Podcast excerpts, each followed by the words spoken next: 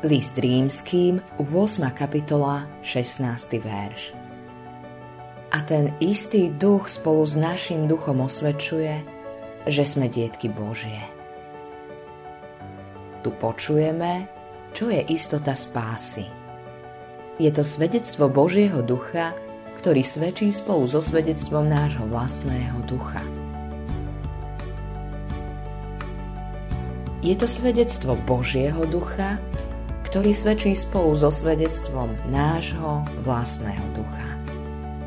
Istota spásy teda nie je pocit. Človek sa môže cítiť kresťanom bez toho, aby ním v skutočnosti bol. A naopak, človek sa môže cítiť úplne bezmocný a stratený, hoci je kresťanom. Istota spásy pozostáva zo svedectva. Takmer s istotou sú to dve svedectvá. Jedno je svedectvo Božieho ducha, druhé je svedectvom nášho ducha.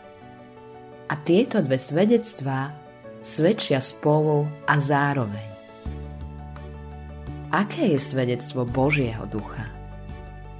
Aké je svedectvo nášho ducha? Ak nájdeme v Božom slove odpoveď na tieto otázky, uvidíme, čo je istota spasenia. Uvidíme tiež, ako ju získame. Preto sa na tieto dve svedectvá trochu pozrime. Svedectvo nášho ducha má v Božom slove mnoho vyjadrení.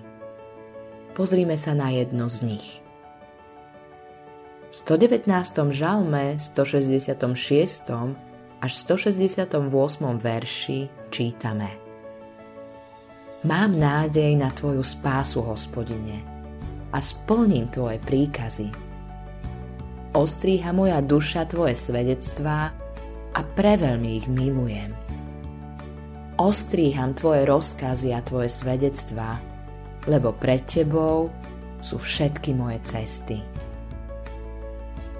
To neznamená, že žalmista dokázal dodržať zákon a byť takým, ako vyžaduje Boh. Vidíme to z kontextu celého žalmu. Napríklad vo verši 176. Zblúdil som ako ovca stratená. Hľadaj si svojho služobníka, lebo som nezabudol na tvoje príkazy. Má svedectvo vo svojom srdci, že sa sklonil pred Božím slovom. Vie o sebe, že nestojí proti Bohu. Čokoľvek by Boh hovoril, či hovorí o hriechu alebo o spáse, žalmista o sebe vie, že sa skláňa pred celým Božím slovom.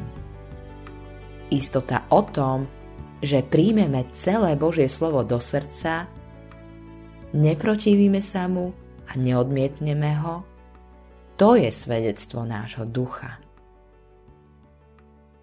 Autorom tohto zamyslenia je Eivin Andersen.